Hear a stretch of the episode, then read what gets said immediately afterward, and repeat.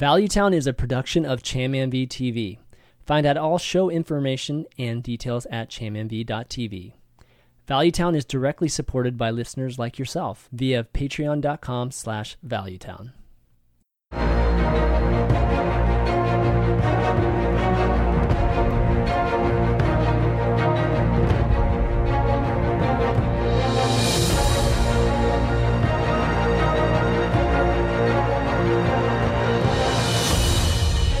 What's up, what's up, everybody? Welcome to episode 138 of Valuetown. I'm Jamman V, and joining me today, of course, are Jackie and Allie. What's up, guys? Hello. Doing very Excited well. for the episode? yep, yep, definitely excited too. And welcoming back Noxious. What's up, buddy?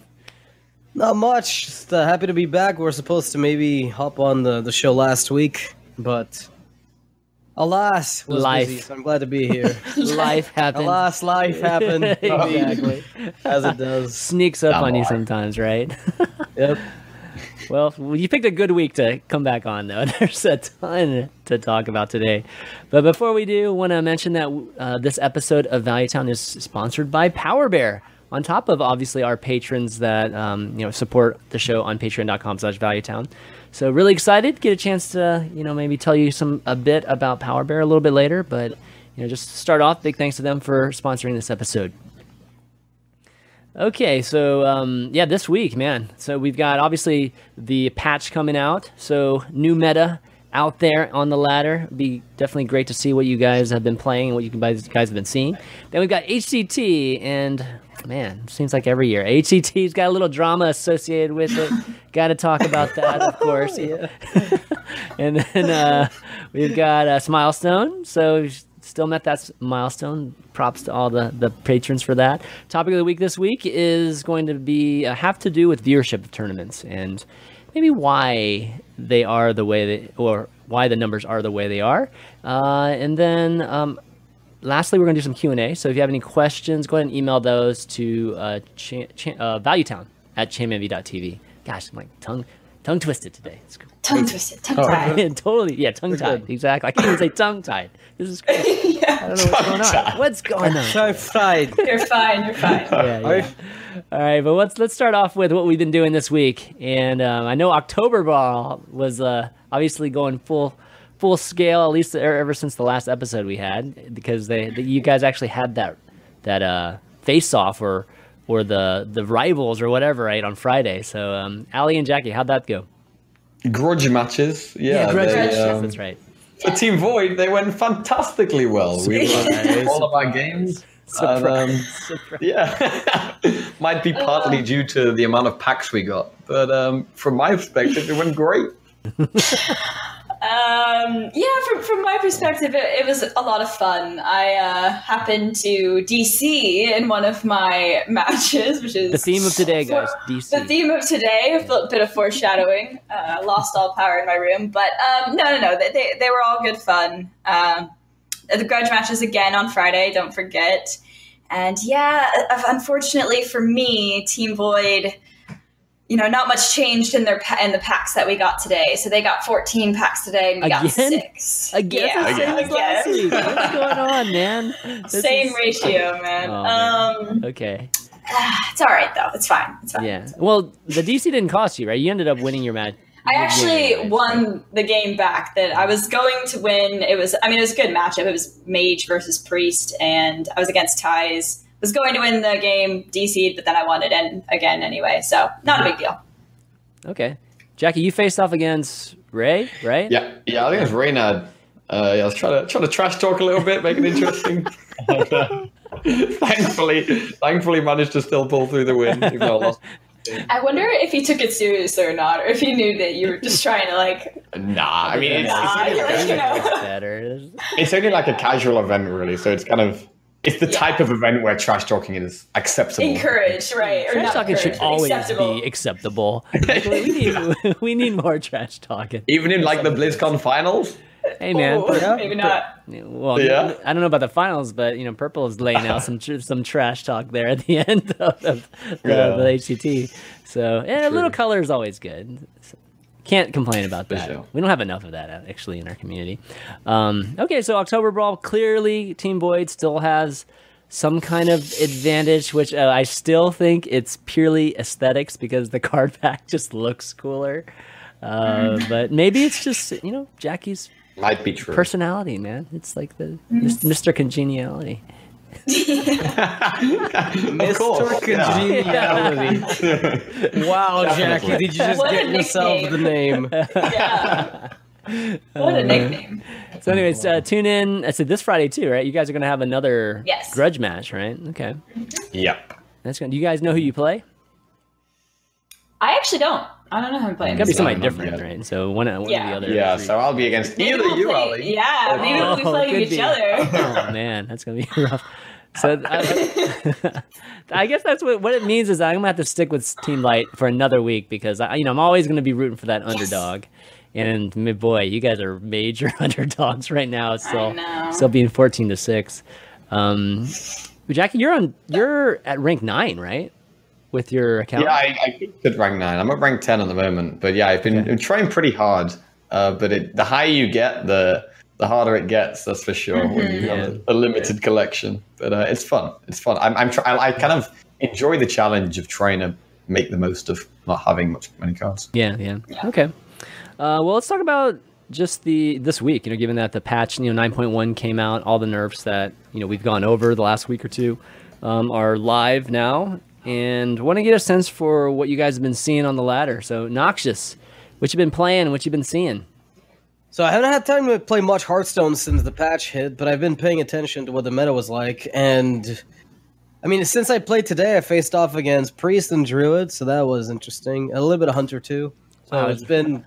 I, I want to say it's like more of the same uh, on my end. I don't know how it is on everybody's end, Yeah, but the the upside is that the decks that I played pre-patch only got better. You know, I was running Yeah. Silence Priest and I was running Tempo Rogue, Mhm. um, as well as some Control Hunter builds, and those just got stronger than they were prior. So, if anything, I, I'm just sticking to the same stuff. Like, there's no new decks that came up.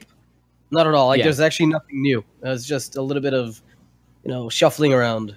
yeah. Given that Not they, yet. Yeah, well, given that they nerfed Right, cards, exactly. You know, given that they nerfed cards, just the the decks that you know existed, whether it was like tier two or tier four, uh, that didn't get affected, they just get upgraded, right? Or at least a lot of times they get upgraded. Yeah. Maybe some of them don't, Yeah. but um, yeah, that's that's not completely surprising. Um, how about you, Ali? What have you been playing? I've been playing a lot of uh, Tempo Rogue as well, Asmodai's Yeah. list uh, with the pirate package with the the double um, Southsea deckhand and the, the pirate buffer guy. His name? Um, Captain? Captain, yes, there you go. Uh, so I've been playing that, and then from my understanding, it's a lot of like hunter, priest, and rogue. Uh, played against some hunters as well.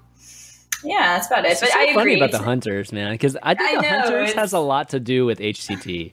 Because H, you know, like think the, so? they were talking about hunters. Oh wow, hunters are doing so great in this tournament, and then all of a sudden, I just played a bunch of hunters that Sunday and Monday. yeah, So it's it's funny. Hmm. Um, but yeah, the tempo rogue seems to be super popular right now. It seems like Yeah, it's everybody's fun. playing it. Like, j- I like it. yeah, we're, we'll Yeah. show it here in a second. Jackie, how about you though? Do you play some of that tempo rogue, or are you trying something different? Um, I haven't played, been playing Tempo Rogue yet. I've actually been playing a lot of um, Discard Warlock, Whoa. like uh, a very aggressive version, so like a Discard Zoo, and it's actually been going really well. so Um, surprised, honestly.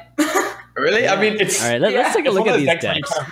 Let's you don't really decks. want to be good because discard is such a dodgy mechanic, but uh, I haven't really seen anyone playing it, so I tried it out, and it's just it's it's actually good. Like I really think it's actually a good deck.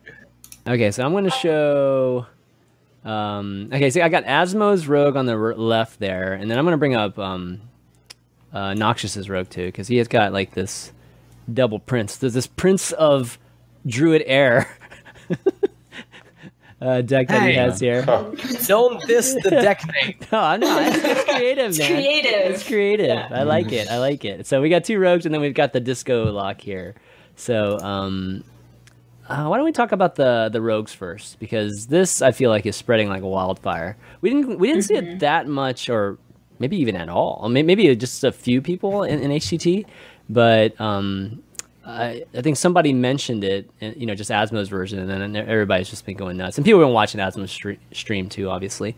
So well, yeah, what about it is so strong right now? I mean, it's, it's definitely got a, an aggressive angle to it. You know, given that has Leeroy and it's got cold bloods and all that good stuff. Um, but what's so strong, powerful about it, Ali? I don't know. I mean, I, I, I like the prince. I think there have been multiple games where I've just princed, uh, coined out the prince on one, and then shadow stepped it and played it again. And like honestly, it just gives you a really sweet advantage. Like just having those extra stats on the minions. Like it's just a solid tempo deck. I think. Mm-hmm. Um, I am a little curious to ask you, Noxious, about the the four mana prince. Like, whoa has he been good? Because I've kind of liked Sherazin in the list, you know, so I haven't really and Spellbreaker in this one, so I haven't haven't yeah, tried I've out. I've never been him. a fan of that prince either. Yeah, so how, how's he been working, Noxious? Honestly, I, have been getting more mileage out of it than I thought. The issue was really like there's no good four drop. I really want to be playing. You mentioned Spellbreaker, you know that's one of the few that you're half okay with, but then you're playing tempo, so not really. Like it's good to finish Yeah. off a game and get through like a taunt that's stopping you. But usually Right. that's not that's not where you end up. So just having a solid four drop is good. And the thing is, unlike the uh, unlike Sherazin, this prince doesn't leech any resources from you. Like you're never worried about whether it's going to get value. And a four four happens to survive a little bit more consistently. And if you happen to hit Prince Keleseth before him, then that's a five five with lifesteal. And the lifesteal is mostly incon. I mean, it's, it's sometimes relevant, but it's usually inconsequential. It's just a four mana Right. five five with taunt in a tempo deck is pretty absurd. Um, whereas a six four Sherazin is just not as good if I were to compare both. So I think you're kind of capitalizing on the stat line more than anything else. Yeah, Okay. No, I can see what you're saying. That makes sense. I'll have to try it. So I, I noticed that Asmo's deck only runs one bone mare, um, and Noxious, you Yeah. have two. So uh, I I would think that you would have two in this deck, but is it just too fast to to run two? Yeah, honestly, like I haven't really felt like I needed it, and this is, was his second version. He or he might have done a, a couple, but uh, one of the earlier versions had uh, the weapon in it, and I think another oh, and the, a plague scientist. And he, even at that point, he still only had one bone mare in it. So I haven't really felt the need for it, but obviously, it's an Yeah. incredible card. Like I, I think you'd be solid if you didn't have another card for this. You should absolutely put another bone mare in there. Yeah, cause, yeah, because that bone mare plus say Southsea deckhand right with your dagger is Yeah, I mean it's so good. powerful. I mean you have that at your available to you anytime you want, uh, as long as you have those Yeah. two cards. So that's pretty nasty. It's kind of crazy because both these lists are very different. Like, say that they're both kind of tempo rogue, they're both like really different. Yeah. Noxious, how's the uh, Nerubian Unraveler been working out? I, haven't seen, I haven't seen that card at all. Yeah, it's actually carrying the deck. I want to like not going. I'm not gonna go that far to say that. Wow, this card is the best it's ever that you know that's ever been printed. But it turns out that when you live in a world of you know people using removal, that's largely like most of the removal in the meta is kind of inefficient um, at the moment. Aside from priest with sweeping boards and the occasional warrior who decides to go all you know and get a brawl. The upside is you can dodge Dragonfire Potion and consolidate a board with um, with the Unraveler, so you dodge it. Then they have to spend a turn dealing with it, so you don't die. And then by the time they can deal with it, oftentimes you've got a Shadowcaster on it, so you get another one. Uh, and then they can never cast any spells ever for the entire game. Druids can't Innervate, Druids can't Nourish, Druids can't Ultimate Infestation. Uh, and in that way, I feel like the card is like it's much better than I gave it credit for. And when you follow it up with a Bone Mare, I mean that's just the nail in the coffin for a lot of classes. Even Hunter, Yeah. you know, having to kill command for five, that's just. Mm-hmm. I mean, what the hell? You know, no one wants to do that as Hunter. Yeah, those of you that might have forgotten what Nerubian Unraveler is, it's a six mana five five spells cost two more, so it's it's kind of like the poor man's um, Loth- Loatheb. yeah Loatheb. Uh, but like you know, in a tempo deck, it makes sense. You know, if you can buy yourself just one extra turn to put damage on your opponent's face, that's great uh, in a tempo deck. So you run sure two you- though, which is like wow. Yeah. It's insane. But the thing is, it's not a tech card. Because if you play it as a tech card, it never works. Like, it's not a tech Yeah. card because it just doesn't. It just doesn't tech. Like, you won't tech at six. Like, a six cost card, if, if you're playing it to tech, you're useless. And we, you beat Exodia Mage with this. Yeah, exactly. That's the best reference. I was running Geist initially. I was running one and one, and guys was so worthless. I know, So, guys. this This is is- completely utter mess. Yeah. Yeah. this Yeah. is this is bonkers just because again, it's it's one of those cards that you wouldn't think about like Unraveler working in a tempo deck. But if you start thinking about what it dodges, like I beat Exodia Mage, I beat Priest in the removal, barring like you know end uh, end to end late game. Um, you can beat the brawls and warrior. You can Yeah. beat kill commands and hunter. You can just you can do so much with it. It's pretty pretty insane. I'm sure you've, I mean, maybe a few times like Shadowcaster did if they, you know, couldn't answer it and just kept the annoyance up, you know, so where they, they can't, uh, Oh they man, can't really do it's a anything. mage's Their future nightmare right there, man. Yeah, just keep playing the Unraveler. yeah, Yeah, it's yeah. interesting. Yeah, that's it's definitely really cool, and there's a lot of plays too. You know, that's the thing about rogue decks. Like, there's always these amazing two two card, you know, powerful combo plays that you can make. And Ali mentioned one of them already, which was shadow stepping the the prince and getting an extra plus one on everything. That's Yeah. that's pretty sweet. really good. Yeah, a lot of people didn't think about that originally. You know, like right off the bat, whenever they're thinking about Prince Keleseth, they're just like, oh yeah. You get that plus one. It's like Mistcaller. It's no big deal. But Yeah. what if you could Mistcaller twice? Yeah. Well, in such a man. cheap card, you know, know, it's yeah. it's so free, easy to right? play. When you Yeah, exactly. it, so Yeah. I, I, I like that I'd like to just pause on, you know, you mentioned the Mistcaller. It's interesting to see how much Blizzard tests out mechanics with Jancast costs. Yeah. Um, you know, if you just look at what's her name, Princess, whatever Huhuran. card. Yeah, I mean, it's like, Huhuran? all right, Yeah. let's print let's print an unplayable costed effect and see if it's good, because we're scared it might be good.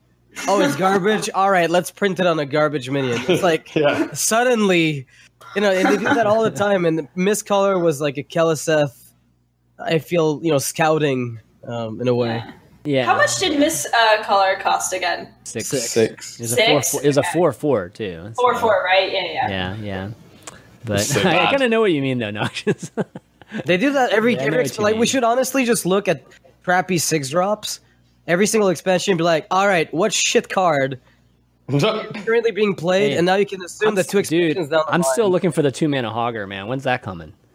like I've, I've been waiting for four years for that thing, man. Well, Moros, dude, just spawns little dudes. Moro's kind of. Yeah, yeah. It's not. It's not anywhere near. Sure, sure. Oh my god. Um, You got okay. spreading Well. You got One- one thing I- yeah. yeah. Uh, One thing I was thinking about the uh, the list Ali's been playing is, do you guys think that hallucination fits in the deck? yes. To me, it seems like it. There's no reason for it to be in there. Shiraz. I don't know. It's, it's all Shiraz pretty much it- there for, for the seed, I think. Yeah. Oh, There's okay. not- There's not much card draw in that deck either, so you need something, right? And sometimes those discovers are clutch. I mean, obviously you get wrecked like half the time, or they're useless. But uh, If you got VanCleef in the deck too, it's like yeah, the Edwin's in the deck. it's a free yeah. four four six six for the most part. If you got hallucination, uh, Yeah. I- Fair enough. yeah. Anything else? But a a really cool deck. I've I've played it maybe like one time. I haven't gotten a chance to to play it some more just because I was trying to um, do deck of the week and the host challenge this week, and I, I played some uh, Death Rattle Priest too, which uh, can show in a second. But let's talk about the Disco Lock that Jackie was playing here, and what you know, Fi- Firefly. I feel like I see Firefly in like every single deck now, even whether whether it's elemental or not. So it's it's really interesting that you have Firefly in this one too. I mean, this is one of those cards where like I had like one slot left, and I was like, oh, what's the card that I can just put in here? Oh, Firefly. Yeah. And Draw card. Yeah, obviously, exactly. Firefly's pretty good with like the discards as well because you end up putting the flame elemental back in your hand, and that's a card you're pretty happy to discard anyway. So Yeah. Very true. uh, Food. Definitely. yeah, I've actually been like crazy surprised. Fiend as well. It's one of those cards where it looks Yeah. it looks terrible, but so many times what ends up happening is you have like Zavas in your hand, and then they just keep hitting the Fiend, and you just get Zavas bigger and bigger and bigger again. Oh my God, Because at first you pl- you play the Fiend, and they think, oh, that's a terrible card. I'll just make them discard their hand, and then you just have like Silverware Golem and Zavas, and you just win. Yeah, and Howlfiend guys, is three mana, three six demon. Whenever this minion takes damage, discard a random card. Which, yeah, on paper sounds god awful, right? Because you can you can discard six cards from your hand in theory. Jeez. But uh, like you said, it actually builds up another character, mean, which is pretty awesome. War Ox is gone. What's gonna kill it? Like, what's gonna kill a three minute three six? Aside Yes, from Shadow Word Pain, it's like, what the hell? That card is ridiculous right now. Dude, if you follow that with the Lakkari Hell a Felhound. I mean, you got a three eight behind that one. Yeah, but you discard the Felhound every time. Like that's the problem. Yeah. True. That's probably true. Always Doom Garden and Felhound every Uh, time, right? I like the optimism though. That was uh Yeah. Um, I haven't tried it. I'm surprised at how well this is working for you, Jackie. Jeez. Yeah, no, it's been going great. I've been having like over a sixty percent win rate with it. Like, at, like oh wow. Uh, Dang. Have you tried the um, the the pirate package in the zoo deck? I haven't, not in this list. no. Okay, because the the South Sea like Keleseth, if you play it as Keleseth, right? Like if you go ahead and you go Keleseth with Southsea Captain patches, you can actually make some pretty nasty plays as well, even in zoo. Yeah. And uh, Wow. You've got a lot of fits twos right in there. though. You've got a lot. Of twos. Yeah. You got like Right. ten twos here, so you'd have to. I mean, obviously four of those would be probably pirates, or at least three of those would be pirates, and then a bunch of one drops. Yeah. yeah, yeah, that's interesting. I mean, if you, draw, if you end up drawing patches, just discard it instead. So all good. that's true. that's true. Who needs that guy? Yeah, knew- patches is just pure disco food. Who knew that? so good, so good. Um, okay, I, I ended up playing Death Rattle Priest. Nothing too crazy here, but um, it just reminded me just how annoying playing against. I, I got so annoyed at playing against Obsidian statue that I just decided to, to play Obsidian. So I, I needed to find a deck that played Obsidian statue. Wow. Okay. yeah, so now I'm just trolling my, my opponents instead of them trolling me. So yeah, It's nothing. great card. nothing- yeah, nothing too crazy here. It's just I I think that my favorite games are the ones against Jade, uh, just because I have um, Embrace Darkness in here, and then Obsidian statues, how they kind of, you know, interact with or or contain Jade in a way, because they'll always end up you always end up removing at least one of the big guys, right? And hopefully it's the one that's brand new versus the um, the one that ends up killing your obsidian statue. Uh, but so been toying around with this. Still, I don't think it's like anything crazy innovative. I mean, trying some like inner fire, some divine spirit and stuff like that in here too. But um, for the most part, it's it's been pure death rattle.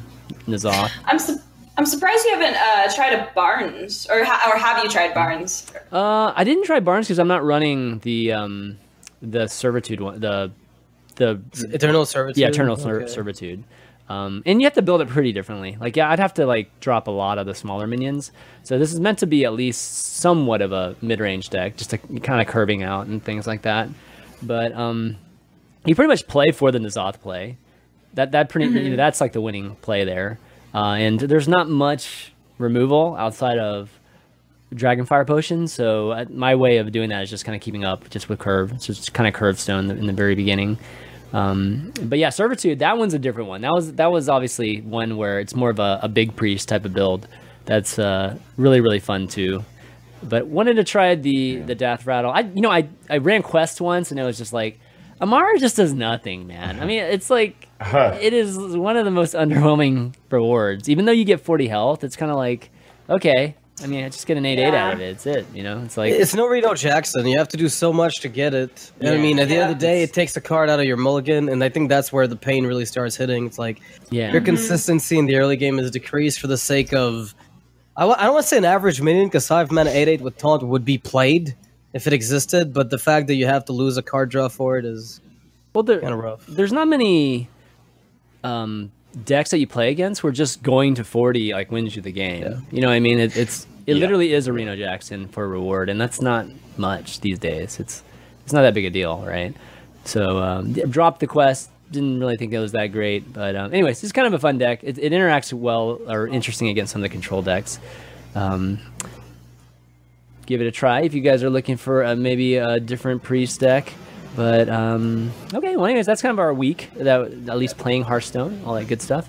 Uh, one thing that we didn't get a chance to talk about last week, and it's kind of it's mostly me just um, being a little remiss in not talking about it or skipping over it because it was actually in our notes, is that uh, Ben explained the whole Naga Witch change, like in in a, a forum post and he was kind of explaining that the reason they did it because you know the Naga witch obviously has been a big uh, point of discussion in the community just because it's causing such crazy giant decks to be super viable and wild and maybe some cases arena. Um, but anyways, Ben explains his reasoning. It's it has to do with being consistent with things like uh, Big Eye Scout and Upright Eye Scout, and um, I think the other card he mentioned was um, Second Rate Bruiser. Uh, but my question to you guys is, you know, obviously consistency is really really important, but is consistency worth like the the kind of craziness that we're seeing with Naga Sea Witch in terms of these uh, you know giants being played in a kind of crazy fashion? Even though the stats say it's not too too crazy, but um, my interaction with it, it is just with the host challenge. It's just been like, wow, this is this is insane. like, Yeah. Yeah, it's. I mean, it's kind of. Obviously, everyone's always like, "Oh, we want consistency. Consistency is Yeah. great. We need consistency in the game." But this deck, like the Giants deck, it feels very much like. To me, it feels very much like how Quest Rogue felt before it got nerfed. It's kind of like Yeah, that's good. you either have the combo in five and win the game, or you don't have the combo and lose the game. That's kind of how it feels. And for the game to be over on turn five, like it's just Yeah. it seems bad. I feel like consistency is important, but in this situation, I, I think they didn't have to do it. You know, like I think they could have gotten away with uh, just kind of leaving it as Yeah. is because I think it's just caused more problems. Like if everything was fine beforehand. was anybody complaining about this? yeah, like no one was really complaining. anybody complaining think about the consistency? Like, I, I don't think I so. don't right? think maybe so. just those, you know, very big sticklers that are, um, or maybe like a disguised toast made a video about it or something. But it wasn't a problem, at least gameplay wise. No, yeah. So I think in this situation, it, it was unnecessary. But in the future, Yeah. they can be consistent with you know future releases or whatever. Yeah. so I, I oh, Noxious, we're talking about Naga Witch. And, Yeah, I um, understood the context just from uh, the Giants turn five win. I just understood it's like, yeah, there's no other car that does that. right, right. So, um, I have a feeling that eventually they will have to change something, uh, at least with Naga Sea Witch, because it is a bit crazy. I mean, it's just a huge swing. It's it's it's got that that whole um, you know Barnes type of feel. You know, when you're playing a big deck or something, you know, you just lose instantly. But it's it's more consistent than Barnes though, because you have a lot of different possible giants that you can you know get crazy discounts for. So, I mean, it's it's amazing how how cheap sea giants can be and how cheap mountain giants can be, how cheap all seven giants can be, except for the clockwork giant. the clockwork giant's the only one that was like a pain in my butt, but everything else is like super easy to to get to. Um, so eventually, I think they'll have to do it. Um, you know, it's good that Ben came out and you know explained to it. It's just it's still an issue, and they'll probably have to do something eventually. Um, that's just kind of a little thing I wanted to bring up there. But why don't we talk about the HCT? So HCT America happened this past weekend, and this is the last region to complete their uh, summer season for HCT.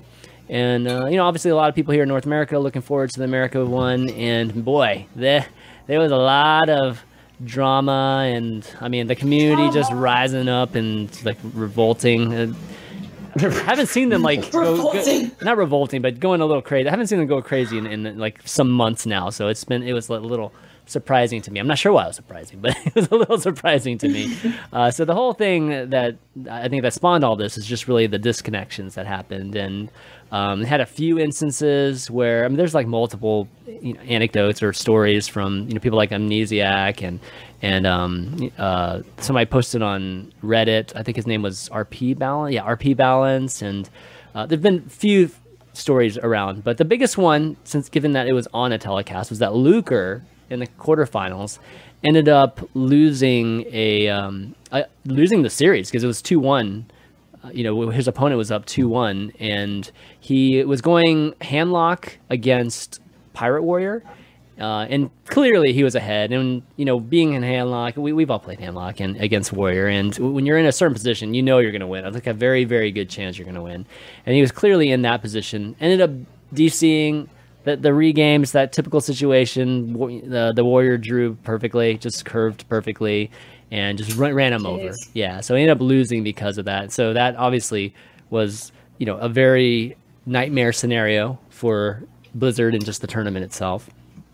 And then, of course, Luker too. I mean, Luker's obviously super disappointed. It's a quarterfinal match, so he doesn't get to go to the the season finals either because you know only the top four go.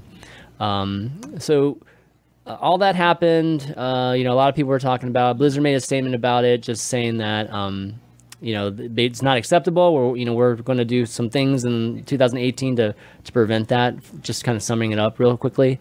But uh, before we get into that, we want to definitely discuss all that. I do want to say congratulations to Purple as well as A- Empanizado, Nalguidan, and Yatiers for making it through. Purple winning the whole thing too. Uh, but the matches themselves, at least just talking about you know just the meta and that sort of thing. Anything that kind of stick out to you guys that you thought was pretty cool about uh, HCT America? Monsanto's lineup. Oh yeah, Yeah. that was the thing everybody was looking forward to, right? Like, how did it end up doing? I didn't actually catch How did yeah? How'd that go? Yeah, I think he dropped uh, before he made the cut to the higher higher rounds, uh, but he was farming people in the early stages. Oh, was he? Okay. I, 'cause Yeah, I yeah, missed- he, he was doing well until somewhere like near the, the half point. Oh, I see. Yeah. Okay. I Uh, admire his deck choices though. They were yeah, They Jackie. were I- awesome. they were awesome, right? Yeah, there's no other word than like a jungle, ju- like Jungle I mean, it's it's Good. quest druid. It's good, man. You know, Yeah, I quest was rooting for him because Quest of that, Rogue. honestly. yeah. Have you ever seen What's Quest wrong? I Druid in a tournament can't. before? I don't think I have. I have seen it since it Oh, came have? back. I mean, you can still beat like you can beat the slower decks with it. So you you had decent matchups across the board. Is just man, like yeah. the fact that he brought. I think I think Quest Rogue looked really weird because you saw Quest Druid with it. You're thinking, oh my god, is he just bringing a quest lineup? It's the it's the full context dude. that lends this Oh, whole picture man. an era of it's surreal. it. Basically, it was That surreal. that would have been awesome. He won with a four quest deck. that would be so beautiful. Dude. Um, but yeah, so Monsanto obviously didn't quite make it through. Um, I think Yatiers and Nalguidan's their hunter and just the runs that they made with their hunter deck because it was at one point it, I think it was undefeated at you know just the the hunter deck Wow. itself. Yeah, it was cra- actually the hunter did extremely well this this What- weekend. what did the deck look like? Was it like hydras and Mhm. or was it just like extremely extremely fast? Wow. Hydra builds. Yep, Hydra Hydra builds. build. I mean, it wasn't like crazy fast, but it, you know, there's definitely hydras in it. Um, I, some had rocks in it, nesting Rocs. Some didn't. So there there are Yeah. different builds of it, but for the most part, just that mid, just that kind of tempo hunter or mid range hunter uh, speed was good enough to beat a lot of these decks. So um, Solid. Yeah, it was, it was cool. Got a chance to see some, you know, some custom beasts too, which was a lot of fun. yeah, yeah. Um, is great. yeah, Rexxar is definitely great. Uh, so I, I felt like that was maybe the story of the meta, at least in, in this event, was just that Hunter really popped up and did very, very well. Uh, unlike the previous one, which was like the priest was just destroying, right? And uh, this one, the priest obviously was played a lot, and it was, did it was just like one of those foundational ones, but it wasn't nearly as crazy impactful as uh, it was the previous HCT. Um, so, anyways, Purple ended up winning. Purple went 10-0 too. So he just Wow. dominated in you know muzzy fashion. That's You know, impressive. yeah, yeah. And um, I have to say, like, it wasn't even close, too. Like, he Yeah. won series. I think the the closest it was like a three one. I think, or maybe he had a three two, but it, it was pretty easy. At least in most of the matches I saw that he, he won towards the end too. Uh, so purple. Purple, I think a lot of us know Purple, right? So he's one of those players that um, is under the radar, I would say, for most of the most of the like general community. But in the playing community, everybody knows Purple, and you know that he's a good player. Yeah, he kind of like he kind of like is hidden for a little bit, and then he'll like pop up and like wins a Right. big tournament out of nowhere. Like, oh, and he's he's he's a really good player, and he's a really nice guy as well. Like Yeah. Purple a lot. It's interesting because I was talking the prior week. We were at DreamHack, and um, we were discussing players in general, and you know people who we thought were currently underrated. And the first one that came to mind, I said, I think Purple's got to be the single most underrated player in the scene at the moment. and next thing you know, Good call, you know, man. just HCT Next thing you America. know, So that was uh, that was interesting. I, I I'm not surprised at the kind of, kind of the talent, uh, but he played in typical purple fashion, which means I know my decks. Mm-hmm. I know the plays that I have to make, and I'm going to do it very quickly because I don't have to think too long on most of those. And so, yep, yep. you know, What if you ever watch him stream, uh, Uh, pretty much the same thing as everybody else brought. I think for the top. Uh, he. Oh, I have to see his lineup again. Gosh. probably Highlander Priest and uh, Definitely Yeah, I Highlander mean, that- Priest. Yeah. um, Obviously, you almost can. Yeah, you almost can can bank on that. yeah, I don't, I don't have his lineup in front of me, but um, uh, Pretty standard, nothing crazy. Basically, it wasn't. nothing. Well, there was a lot of Golakka crawlers. Let's just put it that way. Yeah, like, he yeah, basically yeah. Said, had "I'm going to kill all the crawler. pirates." Yep. He he basically aimed to farm um, Pirate, pirate decks. Like pirate any any deck that ran pirates was going to get completely shut down. Wow. With the biggest tempo Yeah. swing card in the meta, basically, is the way that he looked at it. So Yeah, and it worked out perfectly because, like I said, like a lot of his matches were just rollovers or just he was just rolling people because of he, he would land a Golakka crawler. He'd land two Golakka crawlers in some matchups. It was pretty disgusting, actually. so, the one thing though that didn't work out for him was maybe the the hand lock that he built. Um, that, it was kind of, I mean, the results just weren't there to justify bringing the deck. But at the end of the day, you know, he still ended up making it through. So Yeah. there was no punish. Were there to be one? well, he plays I've it. got the list in front of me now, actually. So yeah, it was just Jade Druid, uh, Murloc Paladin, uh, Priest, and then yeah, the Warlock. But that's the hand lock. That's the thing, right? Like he was, Yeah. he wanted to bring. I think initially we talked about that. I think, and he said he wanted to bring aggro warrior, Yeah, pirate warrior. Right. he just countered it he ended up- instead. Yeah. Exactly. Yeah, but it, yeah, it definitely worked great for him. You know, def, it's good to see him do well in HCT too. Um, like you guys said, he kind of pops out of nowhere, or Jackie was saying. It's mostly because he just gets motivated sometimes. You know, like when a, a cool expansion comes out, and he'll be playing the hell out of it, and I think he burns out like really, really quickly, and then he just takes a long break. And then all of a sudden he's back, and Winning everything. yeah, Oh, yeah. wins. It's, it's- it's funny, yeah. But if you ever get a chance to talk to Purple, he's like, you might not be able to tell because that interview was very, very arrogant. It was so good though. But Yeah. uh, but Purple's a like a really, really great guy, and he's he's especially one of my favorite people to talk about the game too, because he he's got a you know like very, very great perspective. He's a, a very good deck builder too, and um, yeah, he's just one of those guys that just his knowledge is really, really good. Yeah, well, let's talk about that interview too because I feel like it exploded. You people know, because he freaked out calling about it. It's just you know, it's Yeah. like, but yeah, let's talk about it. Like, what do you think, Noxious? I mean, I, I think one of the because he, he basically what he did at the end was sort of give his take on his opponent's plays and calling them bad on on, on some respect, in some respect, and so he was very In let's some say respect, he like- brash. he, he was very brash about it. But the thing is, and people started saying, "Well, okay, that's very arrogant of him. He's a dick. Why did they ever allow him to be on camera? What an asshole! Sportsmanship, yada yada." Which, you know, I, I, I, I can I get that. You know, I, I could get the the frustration of seeing that kind of behavior maybe crop up in your game, but. Um, We need he identified that there were bad plays that came up and simply Oh. spoke about them, but he, he called the player bad instead of the play. Yeah. Well, Yeah, that's the thing. I think being being blunt about the plays and that type of thing is like perfectly acceptable and actually a good thing. But when you actually call the other player bad, I think that's a bit. Yeah, let, let's let's clarify the context here. Basically, Sure. what happened was during one match, um, uh, you know, Purple obviously was running the double Golakka. I think it was his Paladin in particular, and um, who he was playing, uh, it was was it Yateers? I, I I think it was. No, Ye- it was the no, it was his opponent in the finals, Nalguidan. Now Guidon, yeah, he was playing Nalguidan, and um, at one point Nalguidan, you know, he knows he plays double. Gal- He knows Purple plays double Golakka crawler. Yep. And he had a choice of whether to play the Corsair or not. You know, and just like your typical play, right, with it on turn one, and so he decided to do it. And the narrative of the cast between Raven and Sada was just like whether that was the right play or not. You know, like he knows he has two Golakka crawlers. Like, do you risk doing that or not? Uh, so it was kind of set up that way, and then of course that narrative led to a question in the winners interview that was basically, you know, are, were, was he supposed to play that? And then Purple was like, no, of course he wasn't supposed to play that. Did he play that? And then that's where it led to like, oh, he's terrible if he played that. You know, that that's that's, that's Yeah, what it like, led down. that's a bad Word play. vomit or something. Yeah, Yeah. yeah, So I mean, of course, the words that came out of the mouth of this, especially if it was like like written written or something. If you read it, of course, it sounds really really terrible. But um, I mean, he's kind of the questioning was kind of set up to to create that moment. But regardless, you know, it's okay to have a heel in this this uh, community.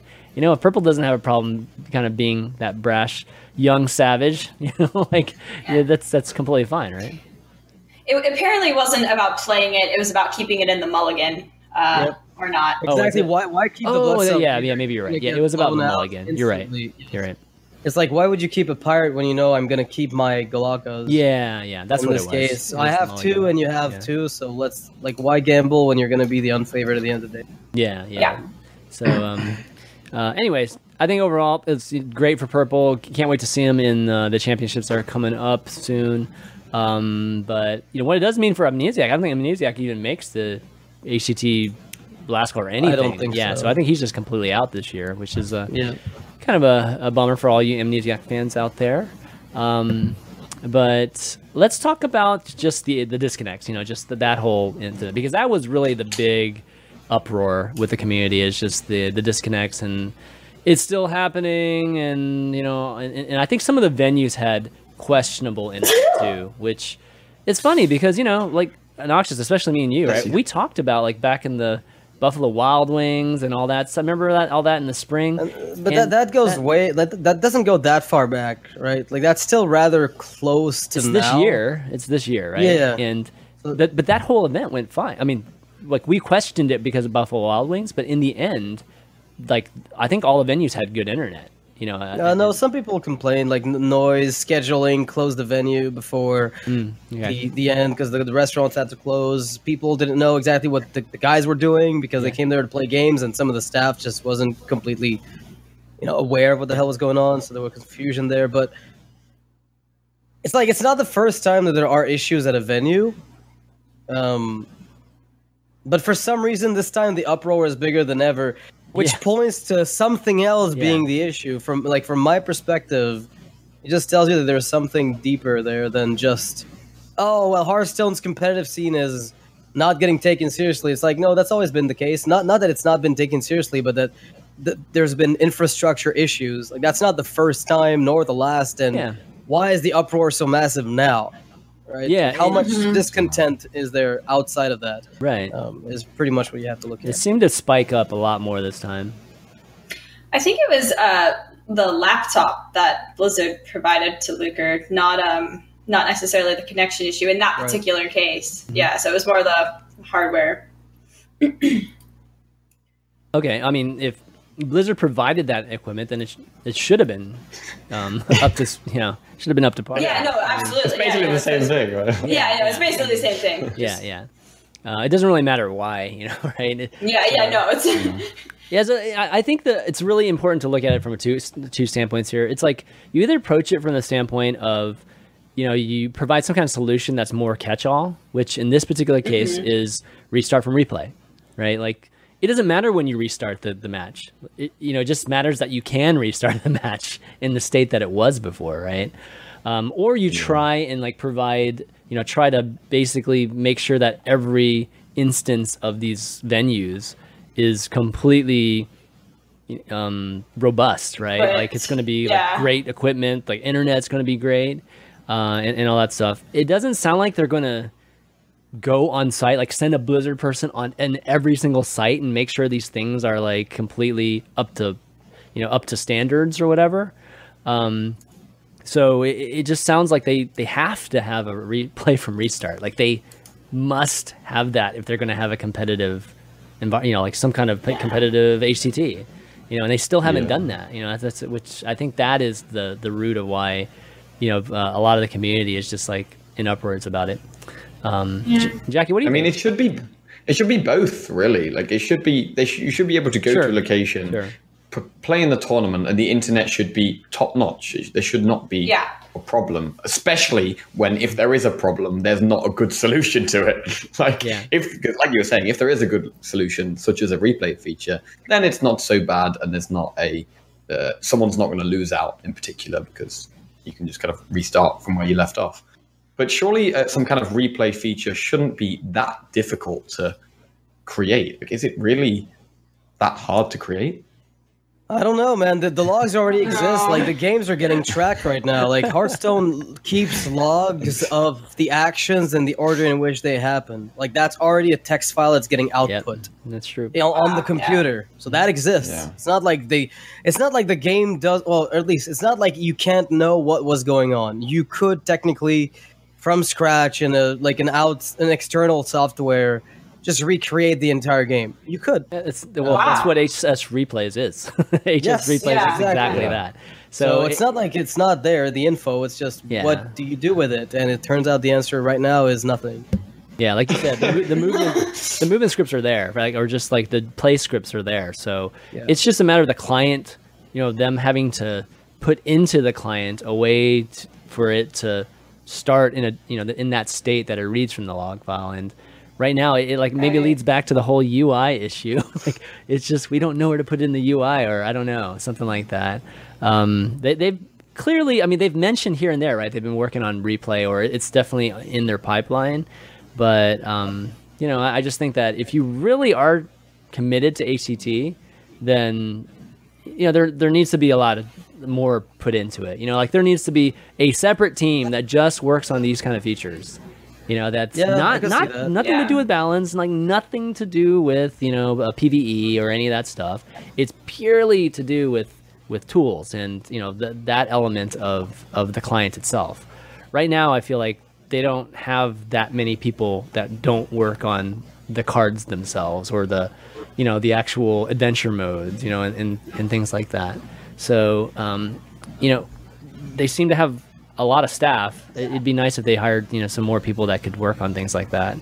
Um, it's just going to keep happening? That's the thing you know what i mean? Like Yeah. th- this ain't going to go away. I mean you could go and and make the internet better. You could actually go and get inspectors and like you know have the internet be perfect and have computers perfect but it's But still possible. afterwards. yeah that venue could lose power for whatever reason and you can't do anything about that and then it just creates the same scenario again um, we're just lucky it hasn't happened on the BlizzCon finals, like in the Yeah. finals. You know, like I've been waiting for that for two years, though. You've been waiting for it. I've You've been honestly saying Waiting for it. every single BlizzCon, I'm like, I hope this crashes big time when it matters the most, so that Sounds they right. instantly have to work on it. You're so instantly, sadistic, like, man. instantly.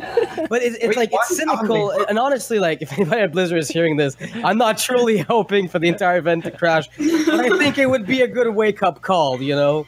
Well, Um, yeah. because the thing is, like, most of the people who work, and that's interesting, right? Like, most of the people who work in esports, if you talk to them, they'll tell you, yeah, like, we'd love that. Like, that'd be fucking great. But guess what? We can't make that call. You know, we can put in the request, but we can't decide to allocate developer time there. So it has to come from another layer of decision making, and that's just not. well, maybe it's the esports team. Like maybe it's not the actual Hearthstone team. Maybe the esport division, you know, like, Yeah, I like has the budget to hire like engineers for for the team. Because I, you know, I kind of get the decision between, you know, like this kind of feature. It, it doesn't seem to help the casual players, right? That doesn't help the majority of the demographics that that we make money from. So it's like, how do we prioritize that? You know, based on that, right? So this is more of a Yeah, I'd say marketing. it's more in the esports division yeah, than it yeah. is. It probably is. So if they can, they need to find budget. I think to mm-hmm. to allow for that. As weird as it sounds, that could at least be more of a a workaround. You know, maybe for them to be able to do that. Um, but yeah, no question, it needs to be fixed. I mean, it's good that Blizzard came out with this statement here. Let me just show you the statement that they came out with. I mean, it doesn't say that much, to be honest. I mean, it, but it, it is good that they come out and say it. It's better than like just sitting quiet and saying nothing about it. So um, this apparently there were some DDoS attacks too, like just on at some of the the venues too. Yeah, I mean, we don't know if that's true, Yeah. but the truth of it is, like, everybody was leeching internet off Wi-Fi, so maybe, but that could have just been overload on the Wi-Fi network. Yeah. But there's there's a bil- the point is there's a billion ways internet goes down and goes wrong. So Mm-hmm. Yeah. you need a fail safe somehow, regardless of the reason why in this particular case things went wrong. Yeah. I mean, were they at the same venues as they were like the last two seasons? Because I, I haven't really kept For track some of them, the- yes, I think. Okay, I haven't Yes. tried kept track of the venues ever since the first, you know, like the spring one, you know, with the Buffalo Wild Wings and everything, or the winter one. I think it was the winter one. Uh, so that's okay. That, that's too bad. I mean, because these places probably do have experience. It just, uh, for whatever reason, it just didn't work out this time. Um, well, hopefully they work on it, and the, you know, like they they need to, especially if they want HCT to become something more than it is. Um, but we'll talk some more about HCT in just a second here. But before we do, uh, I want to mention again that um, Value Town is uh, sponsored today by Power Bear. And Power Bear, for those of you that are wondering, is a company that sells phone accessories, particularly things like battery cases and USB chargers and things like that. Yeah, so um, they sent the three of us one like a, a, a case recently, and man, this Yeah. is awesome because I've been carrying around one of those backup batteries with me because you know I play Hearthstone. on my way more convenient right. than one of those. I know, right?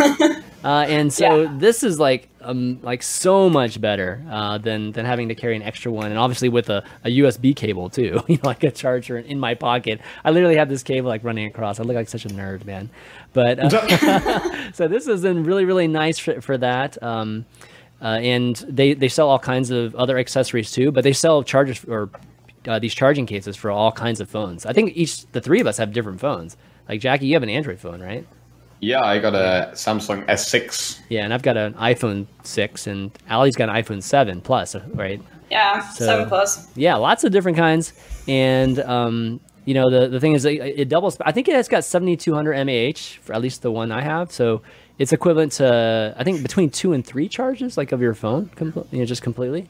So Yeah, definitely, yes, that's actually really really nice. So. Um, you know, if you're one of those people like myself, or maybe these guys too, that I mean, literally, Hearthstone drains your battery in It like drains. like an hour and a half, you know, something like that. I play Summoners War too, so it's like both of those together. It's just like, dude, hour, it's just freaking gone, man. it's like I have to like, it's not hour, maybe it's like two hours or three hours or something. Uh, so Yeah, y- pho- yeah, it's really really big. phone battery is such a nightmare. Like I swear, like mobile phone batteries should last so much longer than they do. Like it almost feels seems like you need some kind of extension or extra power. Like I used to have a um, like a USB one, and I would carry my out of my phone in my front pocket, and then a wire going around my waist to the like the thing in my back pocket. Exactly. and um, yeah, and then they sent us this, and I like went away this weekend, and this is just so much better. Like, I was on the train, and like, oh yeah, wait, I've already got the case on. Bam, let's just push the push the button at the back, and it just charges back up again. It was great. Yeah. You can pop it in too. You pop it in immediately too. It just slips right into this this pack and, and instantly, you know, you start charging it. Um, so you can you, you definitely get one. Well, go ahead, Allie. You were gonna say something. And I was just gonna say, and to touch on with the Hearthstone uh, little part, uh, really good for fireside gatherings. Like if you are want to bring your phone as your device, like this thing it rocks for those. So Yeah, and I, I don't know about you guys. So I've hosted you know a bunch of firesides, and power outlets are not easy to find at No, these they're places. not. It- you gotta so fight for it. I know it's like it's so funny because like when you first start a fireside, everybody's like in the middle of the room, like everybody's all you know like matched up in the middle, and then as the fireside goes on, everybody ends up on the outer ridges. On the of outer ri- yeah, exactly. because they have to get to the power. Yeah, Yeah, it's so funny, man. Um, because I have mine at Bu- Buffalo Wild Wings. That's kind of how it's set up. But anyways, yeah, these Power Bear chargers are awesome, or battery chargers or cases are awesome. You can get them at gopowerbear.com slash valuetown and it'll take you to a page where you can click on um, you know just the storefronts. So, like, I think there's a link that takes you to the Amazon storefront, and you can get 15% off right now yeah, which is really really great because the prices actually for the Power Bear cases are great too. So 15% on top of that, and they also have some giveaways available on that page too. That, that again, the GoPowerBear.com/valuetown, where they're giving away some packs as well as some battery cases. Check that out. You know, give them a nice word, give them some business too, because it definitely uh, you know helps out with them wanting to sponsor the show too. Another thing too is that of course the show is sponsored by our patrons. Always want to give a shout out to our patrons, and if you go to patreon.com slash valuetown, you can support the show also. I want to spend a little bit of time here giving a shout out to our legendary producers Mike T, Rami S, and Marshall O, as well as a few others David T, Albert, uh, Michael W, John R, Carlos H, Pink Mage Diaries, Z Hong C, Eric C, Davisaurus, and Nick H. Thanks so much, guys, for um, or and, and Code Chemist too, just like on the, any other page here. Thanks so much for supporting the show. You guys are badass, and you guys are such badasses that we have Smilestone today. Noxious is yes. we have Just in time. Smilestone. Yeah, we're back. Smilestone, we did it. We did it like the last few weeks now. This has been I was amazing. Yeah. born for this. This, that's right. That's right. So we're gonna do smiles. I know we're getting ahead of like on the topic bar here because topic of the week is supposed to be up, but you know, smiles. It's time for smiles. and We need a little bit after that HCT talk. Here we go. Three, two, one. Thirty seconds.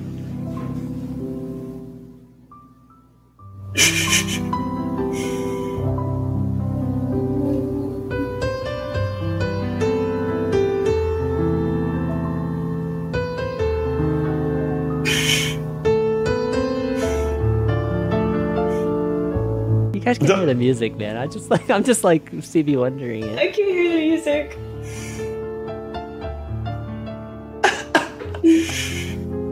Okay, that was 30 seconds. Not bad. Not bad. Okay, not looking at you bit. guys makes it so much harder. Makes it so much harder. yeah, because I I thought laugh. it ma- makes it easier. I was just like looking obnoxious, and it was just making me smile. Well, yeah, it makes you want to smile, it makes you laugh as well. So- Oh man! Thanks so much, guys. All the patrons. See, again, if it wasn't for you guys, we wouldn't, wouldn't be able to do the show, and that's just a, a little bit of you know, a little bit of smiling. You know, just happy times for for you guys.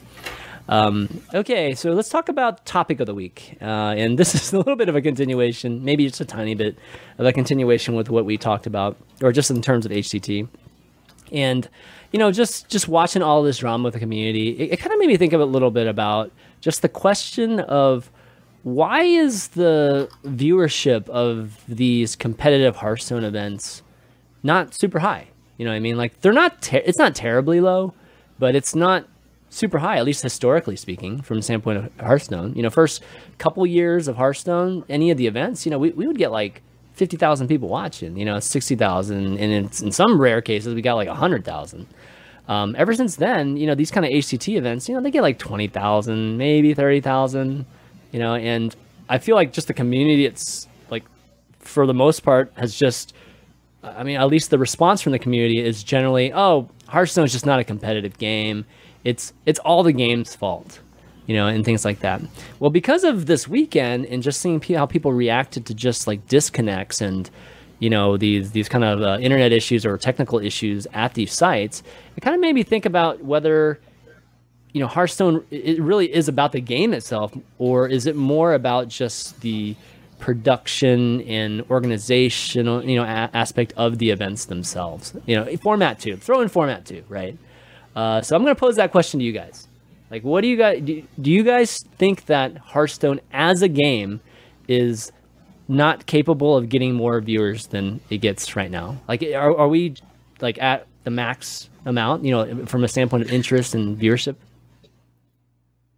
I mean, I think there's always room to grow. I, I, I, I, definitely think that it could have higher viewership, and that could, you know, it could be. I think it's multiple factors. Honestly, um, I think that there is a little um, group mentality, like bandwagon. I think a lot of people like to baby rage, um, and I'm not saying that there isn't a reason to baby rage sometimes, but uh, I think it's sort of like a let's all hop on the hop on this train. And I do think that it influences other people. Like maybe you know if people didn't even have that, that opinion themselves, like if they want to riot together, you know, it kind of it does you know maybe affect how people perceive it, and then obviously that affects uh, tournament viewing um, viewership. So it's, it's cool to, to bash on it, is what you're basically saying. Yeah, that's Okay. basically what I'm saying. Is like, and I'm not saying that there there isn't always a re- like there isn't a reason to, but I I do think it's definitely uh, it, inc- it increases when the group mentality is is present.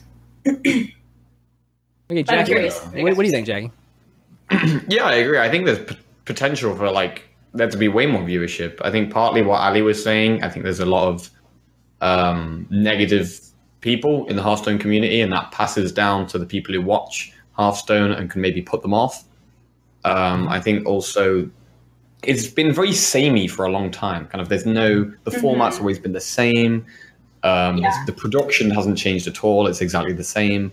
And watching when you're watching the same thing over and over again, eventually it will get old. Um, and it's, another thing is that I think there's less um, experimenting with decks. There's a lot more net decking and a lot of people playing the same decks than when Hearthstone first started. So I think as you're watching a tournament, you're going to see the same kind of matchups over and over again, a lot more than you would have used to. Um, and I say they would prob- they were probably my opinions. Um, Okay, Yeah. so I mean, basically the same. Being you're watching the same thing over and over again for the most part. Yeah. Okay, I mean that's something that we've heard. You know, I, I think just generally speaking. not just what do you think, man? Why why are the viewership count? Why why is the viewership so low?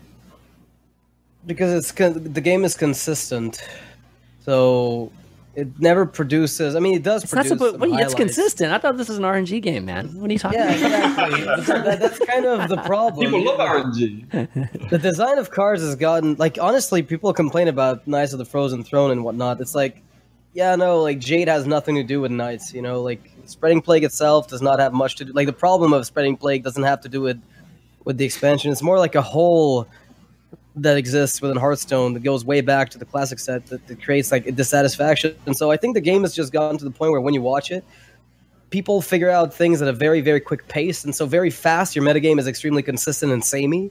Um, and there are many solutions to that. You know, we've talked about formats in the past, different ways to maybe you know we've talked about sealed and whatnot. Let's not even go back there because we've already beaten that horse to Yeah. death seven times over. Um, but the, in general, I think what could be good is if Blizzard went and emphasized. Okay, so number one, con- frequent content releases, small, you know, maybe twenty new cars and whatnot, um, changes, and tournaments that officially, like official HCT circuit tournaments, um, after the expansion, you know, new expansion releases, you know, something that happens quickly, so that we get freshness often. And I mean, content releases are still rather slow. Yes, we get more cars, but we still get, um, it's still very few and far between. It's like, yeah, okay, three releases a year. Um, so we have like three, and I the ones that aren't, you know, associated with the rotation are even more repetitive. It's like, yeah, okay, so we actually get one massive change per year. Um, and the other two are more like iterations on the first rotation. Yeah. So I mean, uh, you're.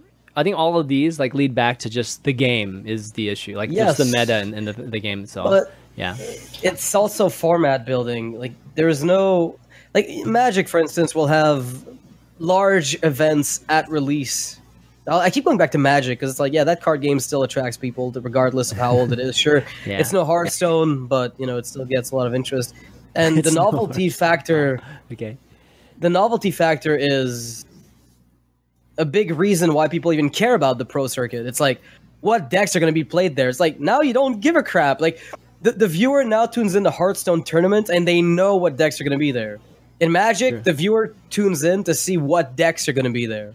And they might have a good idea of, generally speaking, what cards are powerful, what decks might be carried over from the previous rotation or the previous format or the previous set, but the exact lists are not known. And for the most part, Hearthstone doesn't have that. It's like you tune in, okay, Even now, two Magic, crawlers. you would think Magic would have a similar issue though. Just no, because it rotates very. It oh, it rotates ro- pretty. Oh, quickly. because of the frequency. Okay. I and the new sets actually bring a lot. There's so much more stuff. To, there are more moving pieces, so you can create new archetypes rather, right. you know, rather often whenever an expansion releases. Okay. I guess my point is, if we're not going to release content quickly, then at least make sure the events happen very fast after the release of an expansion, yeah. um, I- and rotate cars like every single time. There's honestly, I don't, want to say like Hall of Fame everything now, but like you know, last last nerf, right? Like I wasn't here to talk about it, but like, what's that for cards, guys? Come on, like you can change 50 basic cards. Just fucking do it once. Take, Yeah. take a take a load of shit once, front it, and then you'll never have to deal with it again. Because like it's so absurd that we have so many basic cards and classic cards Yeah. still yeah. around. It's so inane. Okay, yeah, and, you know, again, I, I think that's this is a kind of topic that we've talked about a lot, just in terms of you know, just more frequent changing of the cards. So, you know, naturally there'll be interest. For me, you know, I'll, I'm going to take it from a different angle, a different approach, Sure. which is that I feel like you know, with HCT, Blizzard, you know, tries to make it look like this very professional thing. You know, like the production. You know, that there's this. You know, there's obviously some memey stuff in the scripting of the actual shows themselves, but for the most part, you know, they want to look professional, sound professional. You know, all this whole just setup is just professional. It hasn't led to more viewership, so it's like I, I don't know what the purpose is of it because they're, it's not like they're selling to sponsors or anything like that, right? Like, who cares, right? Like, I, I it really doesn't matter. Like, really how Well, professional. what's the alternative? Not Well, be professional? No, no, no. The alternative is not to be not professional, but what I'm saying is that focusing so much on that, you know, and like what casters you have, you know, and, and if they sound like professional casters and, and you know, like sports casters or whatever, um, instead of doing that, why don't you just like totally take a different approach and just just focus on viewership? Like let's go back and let's let's get the crypts back on these things and let, let's go, let's just see what happens. Let's just see if we can get like the viewership kind of crazy again and fo- and, and like take more of a focus on that sort of approach. I mean, whatever happened to the idea of putting the client or putting the you know just putting the Twitch uh, player in the client, you know, and having like the casual viewers be able to see like competitive stuff too. Like all that stuff, I feel like is just you know completely either forgotten or just they, they're not even bothering with it anymore because what they think they have right now is is good you know and it's like They have something good though. Like that's the thing is they've got like you need to like they need to make Hearthstone. So number one, they're the company supporting it, and so they have to make the esports scene legitimate, right? And legi- the first step to making it legitimate is to make it professional. And so they're that's not even done finished yet, right? That, that's not even done. That's not it's not complete. So what they have to do is after they've done that and they feel like they're comfortable with their general talent, right? For instance, that's, that's on board, is then work on the rest. And they're working on that. Like we know from having talked to them that that's something they're they're working on. But they're prioritizing, you know, the broadcast, right? The coverage, let's say. And so yeah but the broadcast is the the part that i'm talking about that's um you know jackie mentioned the samey or you know But that's not the presentation. They need they need to nail presentation and streamline it before they can start talking about, you know, shifting up crazy content and that's going to probably be added. I mean, I'm hoping it is. but that's See- oh go ahead Ja- no, go ahead Nelly. Um, I was just gonna say, like, I, I think the competitors also might make a difference. I think generally people, if they are really invested in a particular player, you know, their favorite streamer or whatever, Yep. um, you know, that might also pull more viewership. And I feel like there's definitely a shift. I mean, obviously, that's not to alienate new competitors. Like, of course, you know, we want that as well. But I feel like um, you know, the tournaments a couple years ago, the, the people who are competing, like maybe they were a little, you know, have a bigger fan base, and, and that might affect the viewership as well. So, Yeah. yeah, I mean, you know, to your point there, Ali, what I'm trying to say, and, and again, like, I'm just trying to, like, you kind of stir up this monotony of what's going on right now. You know what I mean? Just like changing status quo, right? And just ideas of what if we just, like, literally took the top streamers and just put them up there as analysts? You know, and and you know, just ha- have instead of having them as players, you can still have all the all the the player pool be whatever you know they are right now, but you just have all your personality and your talent up there, you know, on a on a desk or whatever, and doing that instead. Um, th- that's what I'm suggesting in terms of like getting viewership because who Yeah. ca- you know, like Noxious, who cares how who cares how professional it looks if nobody watches it? Like I, you know, Well, it's I- not there again. I, I think mean- they haven't. I don't think they focused on the content enough yet. I don't think that that's where they are. Um, How can you not focus on the internally. I- don't- I wouldn't know, That's, that's like crazy to me. Like, but they're, they're focusing on the, the way it's covered. But I think the next step is going to be addressing the staleness of the content. That's going to be mean, the next been- big Wow, step. it should have been the the opposite. It should be the content itself is is. Well, it wasn't samey at first, you know. Like that's the thing, and that's the that's the issue is they had a working you know tournament format. Mm-hmm. Number one, it took forever to get the, the you know the finalized tournament formats decided. Yeah. So that had to happen first, and then one once it did, and they decided the HCT structure, then they went ahead with that. So the the number the, the amount of time it takes to test whether or not your circuit works like that that's the crazy part right like how many points do we allocate here and there um, is that structure still being developed is it settled you know Well- until that's done it's like you can't start adding crazy draft formats until you've decided how hct points I'm not even talking about. I, am not even talking about crazy draft formats right now. I'm just talking about who's actually on screen. Like that. That's all I'm talking about. But is it about the game or about the personalities In Hearthstone, it's about the personalities. Like that. That's what that's I'm not what to- i'm asking you because the it's, it's about both. It, it's a like the thing about Hearthstone. The Hearthstone is not League of Legends. You know, like Hearthstone is not Dota 2. It's not. It's not any of these other esports. Like we've all said that. Like everybody, even all the you know big figures in the community, we all know Hearthstone is a different beast. Right. And we all kind of accept it. And, and their way of accepting it is they do these silly things on the broadcasts. But I'm talking about going beyond that. Like put the people that people want to see on the broadcast too, and then you'll you'll make this more of a community thing. right now, they're alienating themselves. I think competitive Hearthstone is is alienated, or it's just like a separate sector of the community when it used to be a mixture. It used to be part of the overall community. You know, like it was kind of intertwined a lot more. Now it's not. Now it's just like HCT is this thing on the side, and only you know X percentage of the community watches this thing. You know, um, Mon- Mon- Monka S, can Yeah. I? Can I? Yeah, no, I, I, anytime, Ellie, just jump no, no, no, no, no. I'm just being funny. Uh, Monka S, I have, I, have, I have a statement. Yeah. Um, okay, here's an idea, and I don't know if this is even viable or not, but what if the prize pool was like, what if there was just more money on the line? Because I feel like with some of these street, like players, I do think that they f- that think that streaming makes them more money than putting the effort in to win these tournaments, right? Oh. And so like if you just increased the the prize pool, you know, so that they actually like won more money, do you think that there would be more drive? Um, I like I said, I have no idea if this would even uh, make a difference at all, but I think it's a possibility. There was just more money on the line. People, you know, I mean, there's a, potentially get more invested more invested in it. I'm I mean, there's sure. a narrative if there is like a super popular streamer that, be, let's just say like Kripp was a standard player or whatever, and you know if he was like one of the best players in the world and people were, you know, he was doing great in tournaments, yeah, there would be this natural following because he's actually in these broadcasts. You know what I mean? It doesn't matter if he's in this broadcast as a player or if it's something else. I think it's more impactful if he is a player. You know, it's kind of like Seagull was for a while, like in Overwatch. Like when he was actually, you know, playing competitively with NRG and, and they were doing, you know, if they were doing well, then it kind of just like went hand in hand. Uh, unfortunately, in this particular instance, it's harder to achieve that. It's, you know, because of what you said. Even if you made the prize pool like a bunch, it's there's no guarantee you're going to win that. When there's a guarantee you're going to be making money when you stream. So, um, I mean, you're Fair. talking about like having the like popular streamers as casters. That's basically what they like do at Seat Story, right? Like at Seat Story, they have a lot of like last one they have like Forsen and Reckful like casting. And does it like does it get that much more viewership than HCT? I don't think so. I think it's like I think them being a player would have a much bigger impact than them being. Well, I think I mean I think that you you have a point there, but I think a seed story at the same time has a a very um a very unpredictable aspect to it. You know, like there's there's different casters like every single match. You know what I mean? Yeah. Like it's not the same people, you know, so it, it's hard to actually establish any kind of rapport or anything like that. I mean, that, that's one of the things that Take tries to do, you know, like so it's really his choice.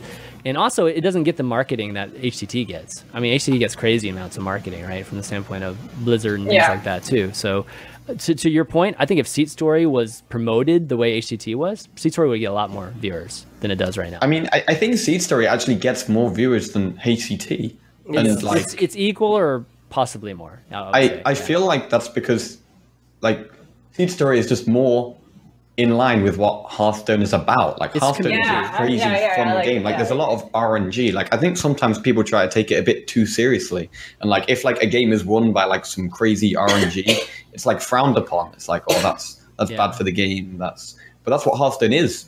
Like if it's like some crazy RNG thing, people should be going crazy, like, oh my god, I can't believe that just happened and Yeah. like make it exciting. I mean, in, in I the guess we just got a clash of. You've got a clash of people's, I guess, interests. Competitors do not want more RNG. The more RNG you add, the less competitors you let in that are competent. Uh, like the, the more of them leave, basically. The more RNG you add, the more serious competitors that want to put 12 hours a day to practice, the less of those you have. And so you just end up with a bunch of nobodies who flip coins against each other. yeah, yeah. You don't want that. You do not want Yeah. that, right? yeah, that's true. I agree. You don't want that. I mean, don't. So there, there is definitely aspects of the game that that need to be changed. But I'm coming at this, guys, not from to be like a neg from a negative standpoint. I I'm coming at this because I feel like we can ha- get a lot more viewers for Hearthstone. It's Yeah. possible to do it. And right right now, I just I just don't know if they're focusing on the right things right now. You know, like and maybe trying something enough. completely different. I mean, of course, you have to focus on the game and making it balanced, and yeah, of course, higher frequency of things and keep you know just having that change a lot more would help.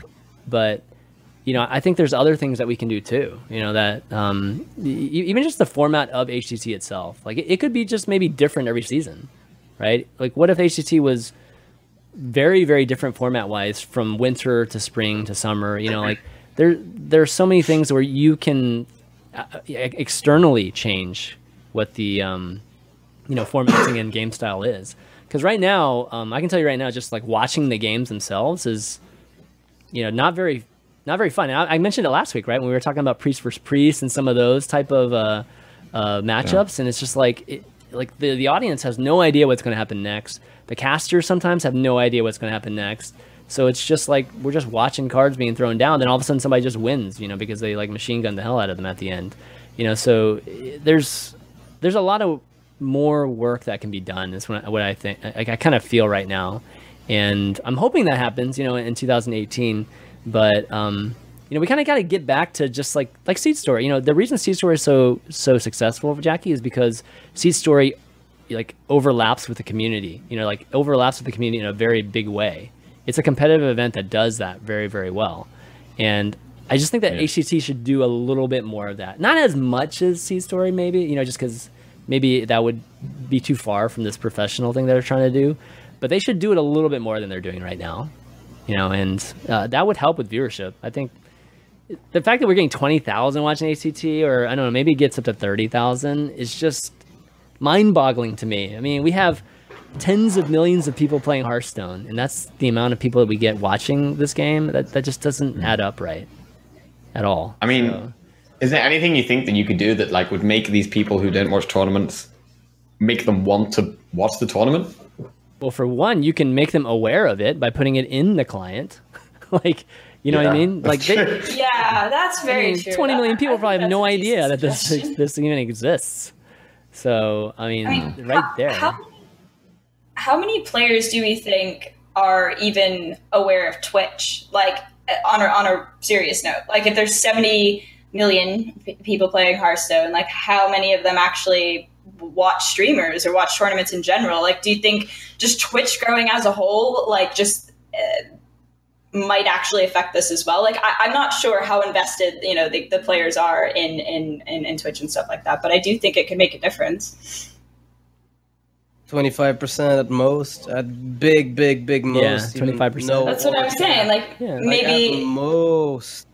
at most, exactly. So uh, maybe it's just the the space in general isn't um, big enough yet. I, I don't know. I, I, that's possible. I mean, you could throw a net, but obviously, like, you know, volume is one thing, but, you know, getting conversions on that volume, you know, has a lot to do with just the product itself, right? But yeah, it's a combination of things. It- like, we, our net has, uh, we haven't really thrown out a big net to be, to begin with.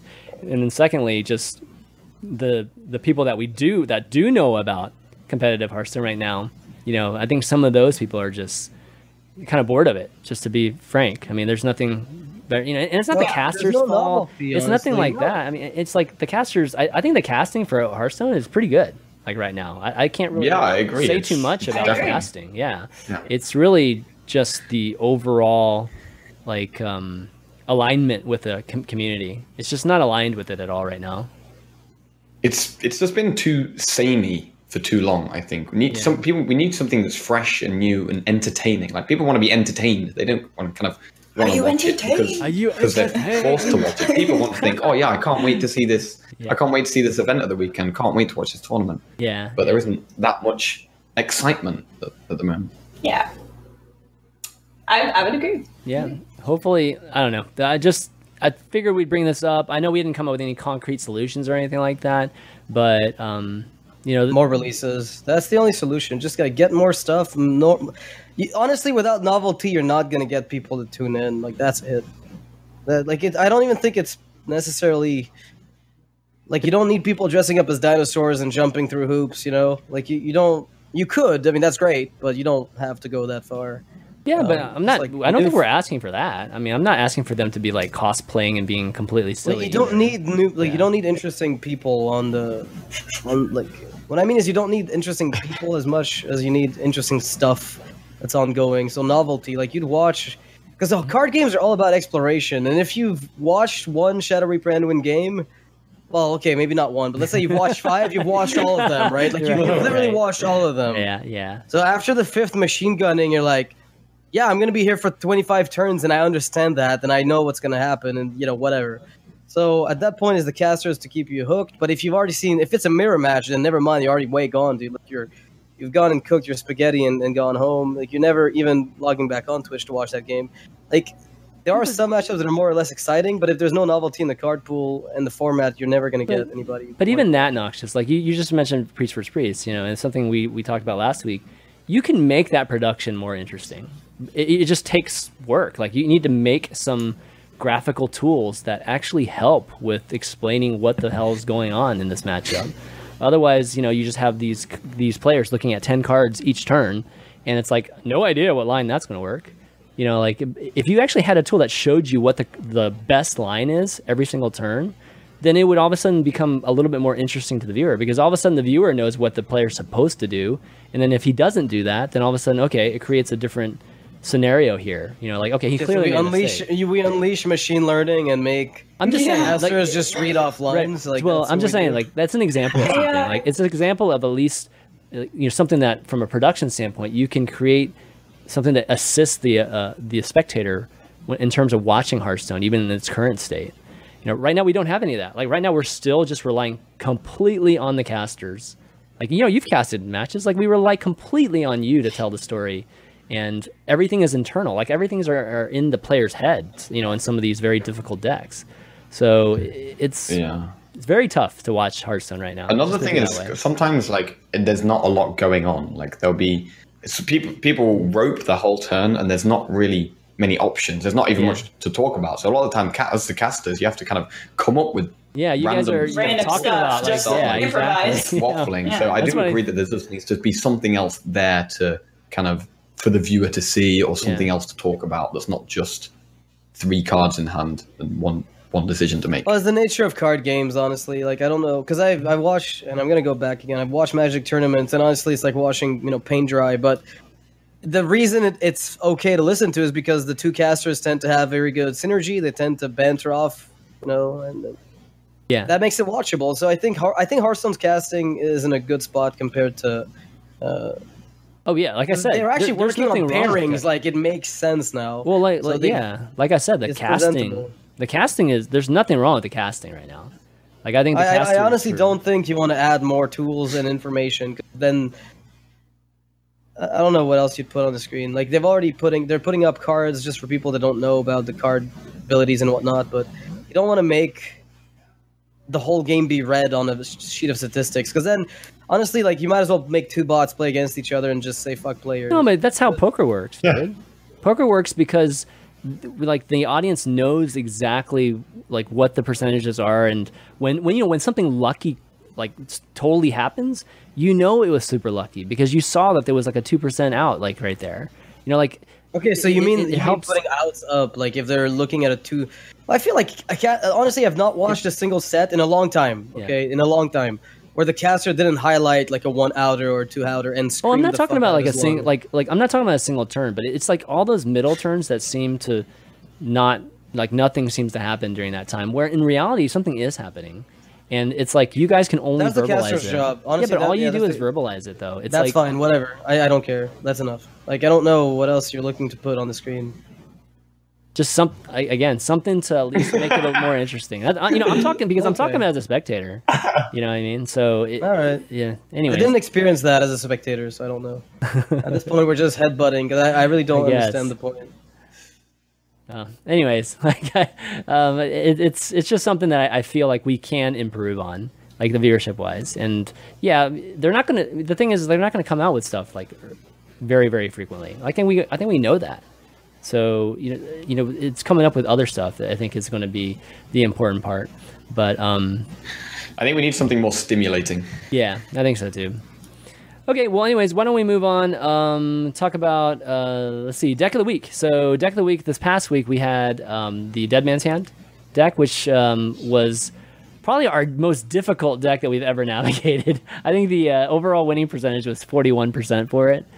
Um, but uh, it was a lot of fun. We ended up uh, having our, our show on Monday and uh, had a couple of patrons join us. It was good. So this week, I, I figured we would do uh, just one of the rogue decks, given that we uh, we talked about it. It was such a big, big you know uh, topic, or at least seems to be a big trend this week. So which one of the rogue decks you think? You think Asmo's rogue, or should we do Noxious's rogue here? What do you guys think? What looks more interesting? I'm down for Asmos. 'Cause I haven't played it. Yeah, well, I was gonna say I haven't played yours, so I'm kind of down to see how this Nerubian, uh, Nerubian Unraveler I'm actually up works. for either one because I haven't played either. Ja- Jackie, I'll let you be a tiebreaker. Wh- which one? God damn it! you have to pick. I'll go with uh, Ali and Asmodai's one.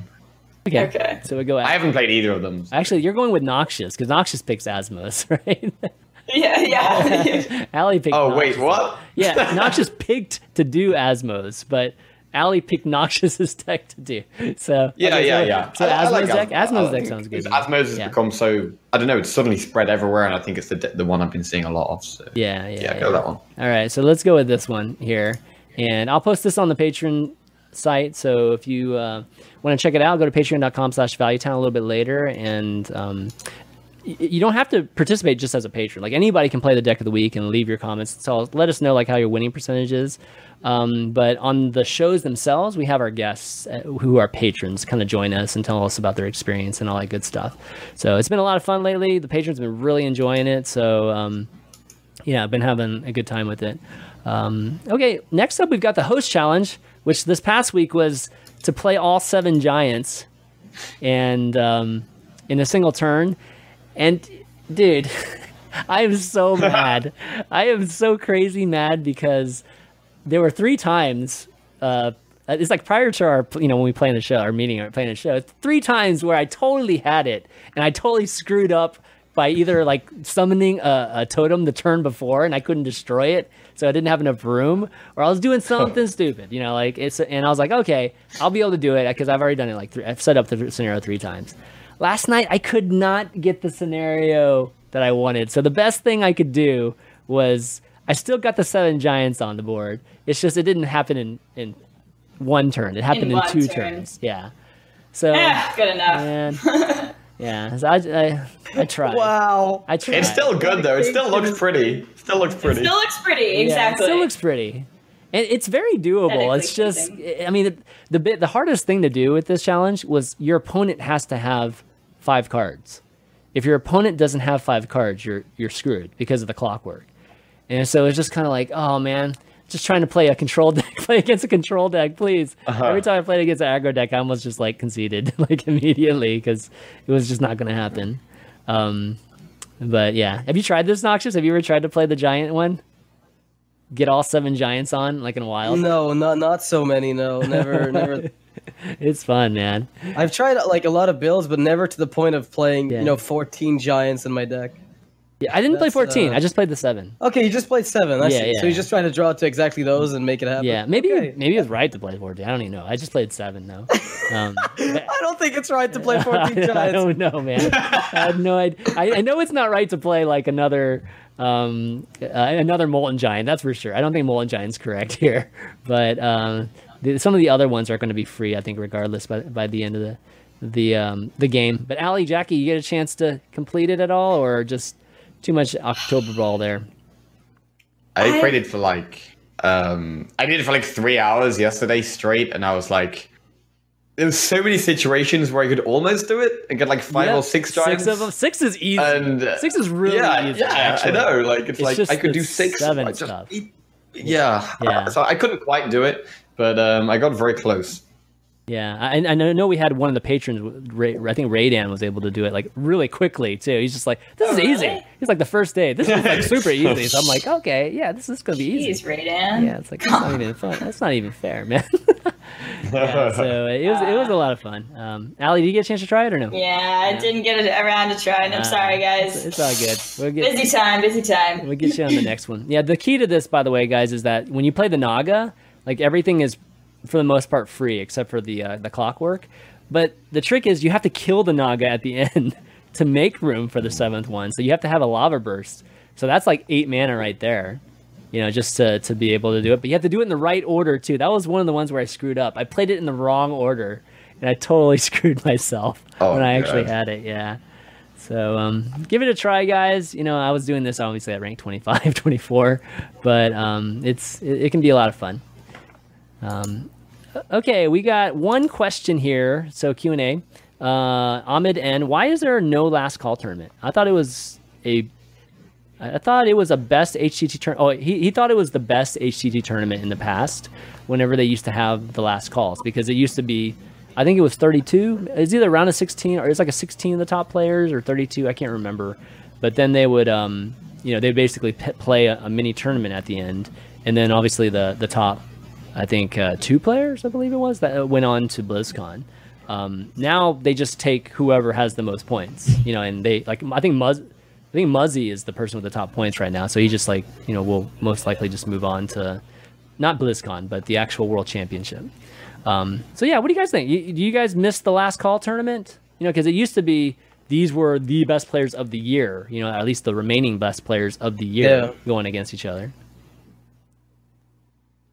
No, not particularly. I mean, you've got already the, the main circuit. I think uh, showcasing enough solid players.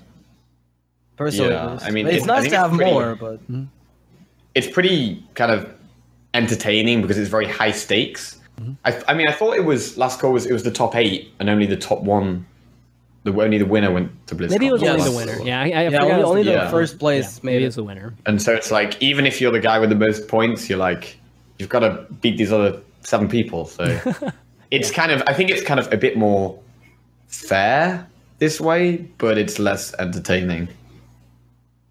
Yeah, It makes actually it just adds weight behind the value of points. In a nutshell. yeah. Allie, Also, I think it was very it was very all or nothing, wasn't it? Right? I think this the other seven people. I don't think they got anything. yeah, is- it was. Yeah, Yeah, it was pretty brutal. It was like pretty brutal. Yeah, like I think there should at least be.